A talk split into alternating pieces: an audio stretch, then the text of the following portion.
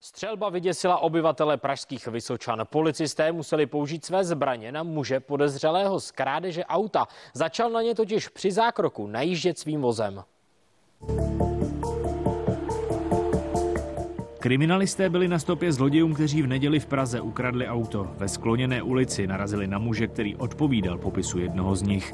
Seděl v tomto šedém autě. Kriminalisté k němu tedy přišli a ukázali odznak. Při této kontrole muž na kriminalisty nijak nereagoval a poté s vozidlem začal do policistů najíždět. Řidič auta měl do policistů najíždět, ti proto vytáhli služební zbraň a několikrát vystřelili. Zaklekli, stříleli, to bylo celý, nic nevím padlo několik výstřelů směřující na pneumatiky vozidla. Tyto pneumatiky si kriminalistům podařili prostřelit a zhruba po 200 metrech eh, toto vozidlo muselo zastavit a následně řidiče kriminalisté zadrželi. Pak putoval k výslechu, tam ale kriminalisté zjistili, že se nejedná o hledaného zloděje podezřelého z krádeže auta. Proč tedy muž začal do policistů najíždět a pak jim chtěl zmizet, není jasné.